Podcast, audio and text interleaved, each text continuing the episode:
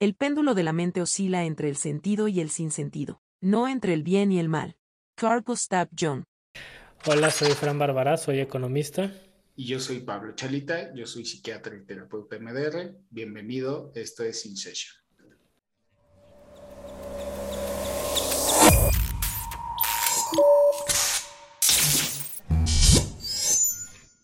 El aire es tu alimento y tu medicamento. Aristóteles. Es una publicación de cómo el,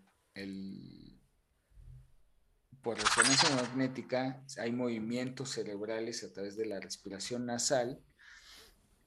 Eh, y este está bien padre, que es, se manejaba como un truco y ahí es como en, en resonancia, un truco para calmarse. Eh, no sé si tú lo sabías o te lo había dicho alguna vez, que son dos respiraciones por la nariz y lo sacas.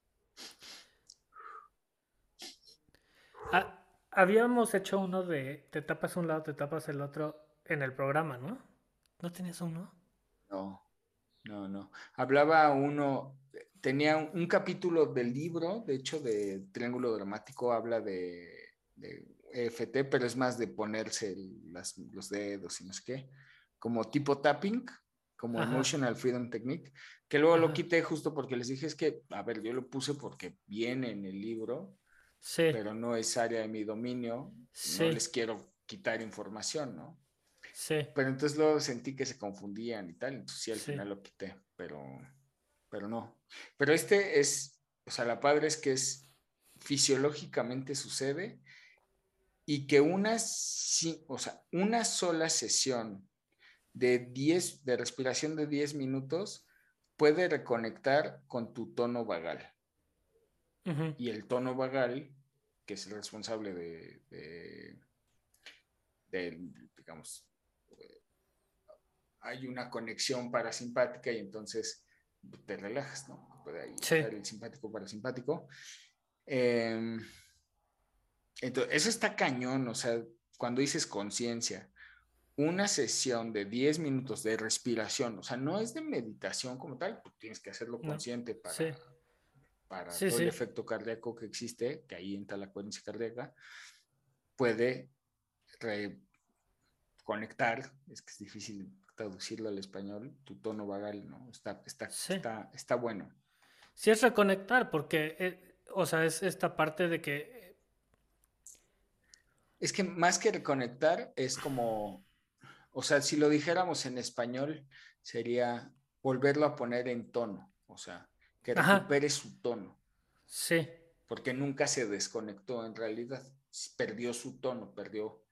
Eh, es esta parte como del... de que, o sea, respiramos porque estamos acostumbrados a respirar, pero nunca lo hacemos consciente, ¿no? Exacto, exacto.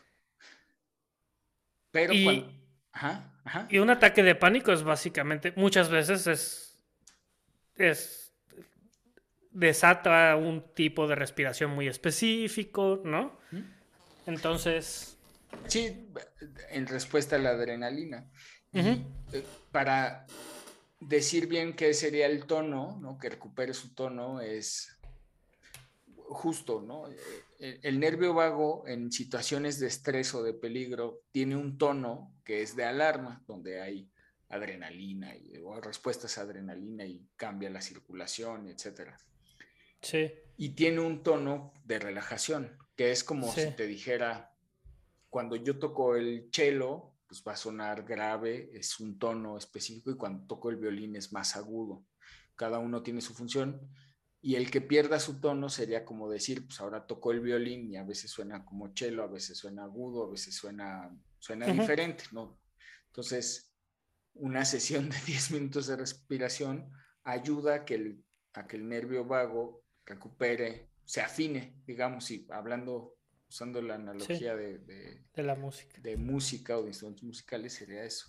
Y eso es bien importante, o sea, yo en todos los pacientes, de hecho el, el ACT, el curso, el programa este de ACT que quiero sacar, que no sé si lo voy a sacar gratuito en YouTube o, o con costo, sí.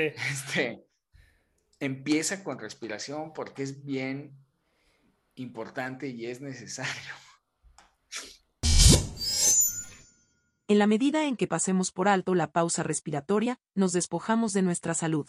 H. Coblancer. Acabo de escuchar un, un podcast de un cuate que se dedica a eso. How Breathwork Can Change Your Life. Se llama Josh Trent. Sí me suena el título. Y el cuate tiró su vida para dedicarse a enseñarle, enseñarle a la gente a respirar. Está cañón.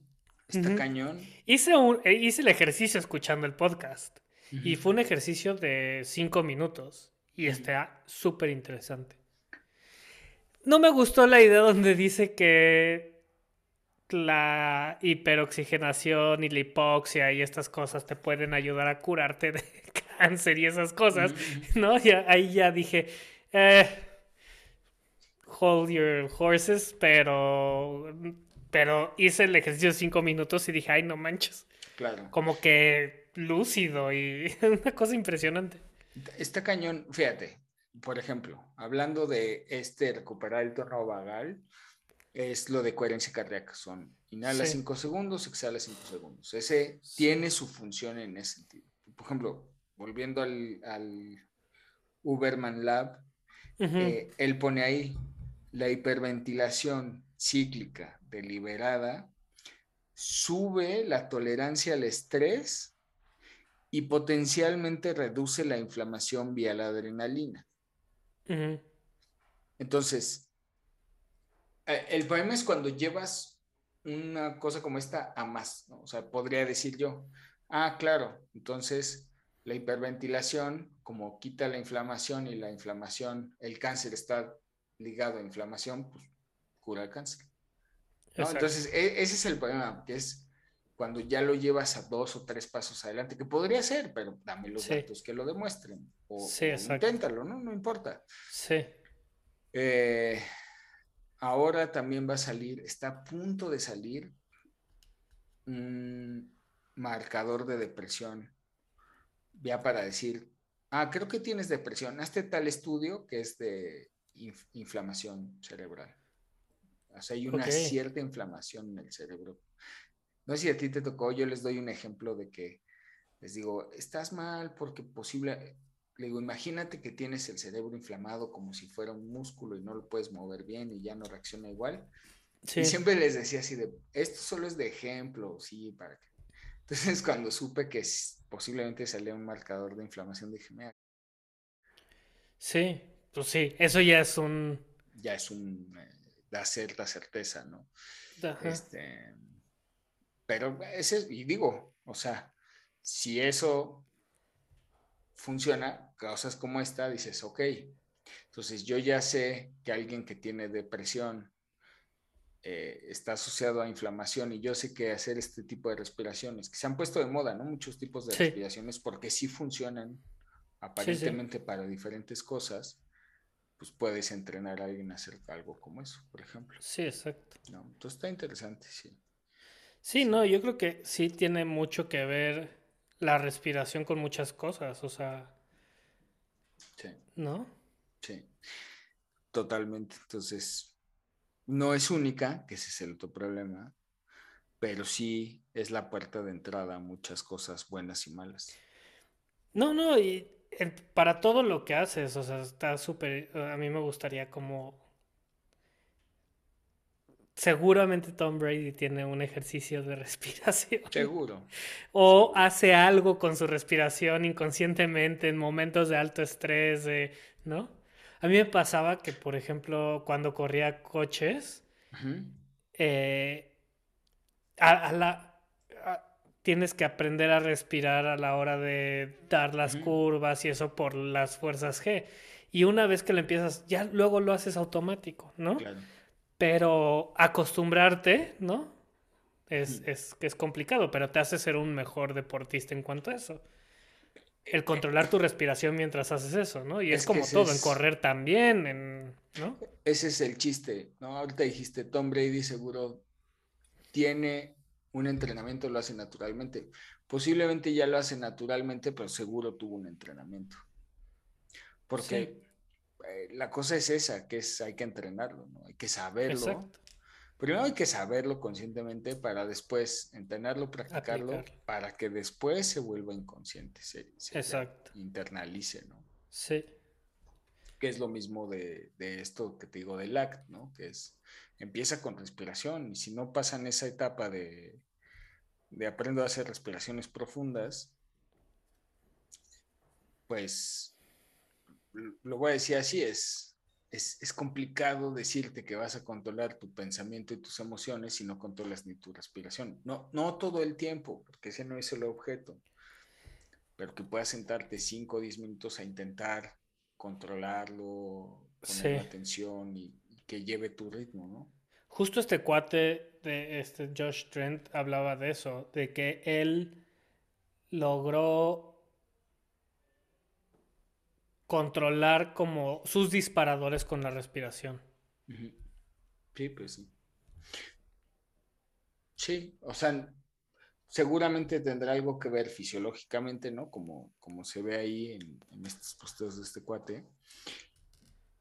Como también lo tiene que ver con, tengo algún disparador y yo decido aceptarlo, que tengo el disparador, que tengo X pensamiento, y también decido llevar mi atención a la respiración, pues lo dejo pasar. Sí. digo, diciéndolo así nada más como deduciendo, ¿no? De dónde viene, sin, sin saber si hay algo más. Y algo tiene que ver con eso que estás diciendo, porque lo que decía este cuate, ahorita ya me están vendiendo todo, recordando el podcast, era que decía, eh, disparaba yo con mis hijos y les gritaba y me ponía de malas y era yo un papá, el típico papá enojón, ¿no? Y entonces empezó a hacer sus ejercicios de respiración, luego botó toda su chamba y se dedicó nada más a esto, pero entonces lo que él decía es, ahora hago los ejercicios porque, o sea, no se trata de decir, ah, mira, eh, si hago los ejercicios no disparo, ¿no? O sea, ahora ya los hago porque no quiero disparar, ¿no? O sea, no es como que él decía que al principio decía, no sé, me da miedo hablar en público, entonces como voy a hablar en público, tengo que hacer mis ejercicios de respiración. ¿No? No, pues es que como ya no sé cuándo voy a hablar en público cuándo no, ¿no? O cuál interacción los voy a hacer, ¿no? Es esa parte que está, se me hizo súper interesante, como que en ese momento yo como lo junté a lo de escribiendo y el mindfulness y eso y el ejercicio y todo esto, era como, claro, o sea, y alguna vez tú me lo comentaste, ¿no? De a mucha gente el escribiendo para sanar le ha ayudado y me he dado cuenta que cuando se ponen mal o regresan o te dicen, ay, tengo que regresar a eso y les cuesta trabajo, lo que sea, ¿no? Entonces es esta parte de, no lo tienes que hacer cada vez que te pongas mal, lo tienes que hacer, es journaling, ¿no? Todos los días, lo tienes que hacer para continuar estando bien o para no disparar. Porque no puedes saber qué va a suceder en el futuro, ¿no? Claro. Pero sí puedes hacer algo en el presente para tener un mejor futuro. Sí, claro. Ahora sabemos que el trauma del nacimiento, en realidad está codificado y almacenado en el sistema nervioso. Arthur Hano. Eh, es, un artículo de, eh, ¿cómo se llama? Borderline Disorder. No sé cómo se llama en español. Eh, donde un cuate que se dedica al trauma dice que es le llama, que lo deberíamos de rellamar a trauma extremo. Y dice que tiene razón, no hay por qué llamarle a una enfermedad que no tiene cura. ¿Para qué vas a diagnosticar algo si no tiene cura o no tiene solución o no sé? Bueno, eso. Pero parece que sí está llegando a algún lado con terapias de este tipo con gente borderline. Sí, es que mucho, porque también no, seguramente no todos. O sea, seguro si hay borderline que, vamos a decirlo, son borderline puros o tienen otra trasfondo, pero sí hay muchos que son vinculados a trauma. O sea, de hecho, uno de los, eh, voy a decirlo así, se me fue el nombre, como facilitadores de que se haga una personalidad border, por ejemplo, es un abuso. Entonces, pues, pues, bueno, está el abuso y a lo mejor eso es lo que hace el border, ¿no? Eso es lo que hace el trauma y entonces da las reacciones de inestabilidad, de rechazo, de idealizar y este, eh, se me fue la palabra, hacer menos o, descartar, ¿no? Entonces, eh, sí, sí es algo que se ha venido viendo.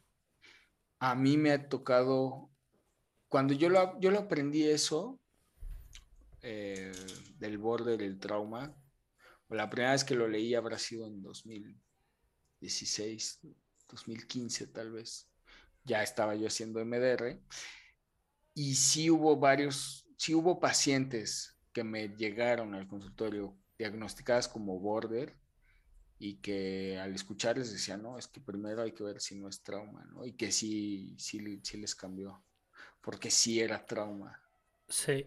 De todas maneras tienen mecanismos de defensa y reacciones y costumbres pues, que son maladaptativas, pero sí hay una mejor esperanza y capacidad de cambio si ya quitaste los, los eventos traumáticos. Porque al parecer lo que dice este cuate que tiene que ver con eventos traumáticos graves, que él dice, y que es, o sea, no por grave tiene que ser un abuso físico, no por grave tiene que ser una guerra, ¿no? O sea, depende cómo lo percibió tu cerebro en ese momento, en cierta etapa del desarrollo del cerebro.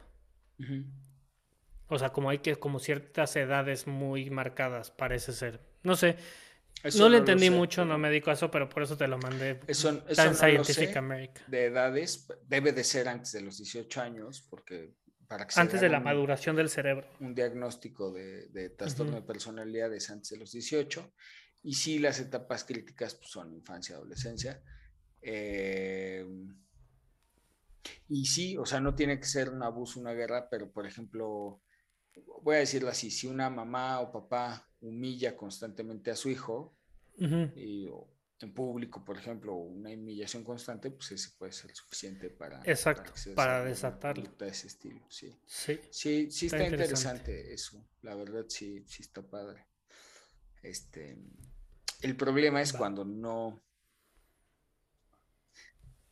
bueno, no sé, no, sé si decir cuando no funciona el MDR, es que no, sí, porque no es eso, es cuando al quitar el trauma no es suficiente. Sí. Y ahí es donde entra la terapia dialéctica de comportamiento, la DBT o la ACT, esta que de Acceptance Commitment, que es, ya vi esto, ya sé que pasó esto, ya acepto que pasó esto, acepto que mi respuesta natural ante X situación es esta y está de la chingada y voy a hacer algo por cambiarla. Sí. Dentro de lo que puede hacer, como puede ser el ejemplo, por ejemplo, el del podcast de respiraciones. Exacto. Me voy a comprometer a hacer mis ejercicios de respiraciones y hacer esto y cuando me dé cuenta salirme del, estoy inventando puras cosas, pero salirme de la casa y ponerme a respirar. Y el problema es cuando no se hace eso, ¿no? o sea, no hay una conciencia un plan, una estructura y este, disciplina suficiente para hacerlo. Ahí es donde las cosas truenan, como todo lo humano. Sí, claro. Cada vez que negamos la vida a fin de resolver una dificultad, hacemos nacer otros 10 problemas en el lugar del primero. D. H. Lawrence. Bueno, pues se terminó el tiempo de nuestra sesión y tenemos que terminar por ahora. Espero que hayas disfrutado tanto como nosotros este capítulo. Gracias por escucharnos y nos vemos en la siguiente sesión de InSession.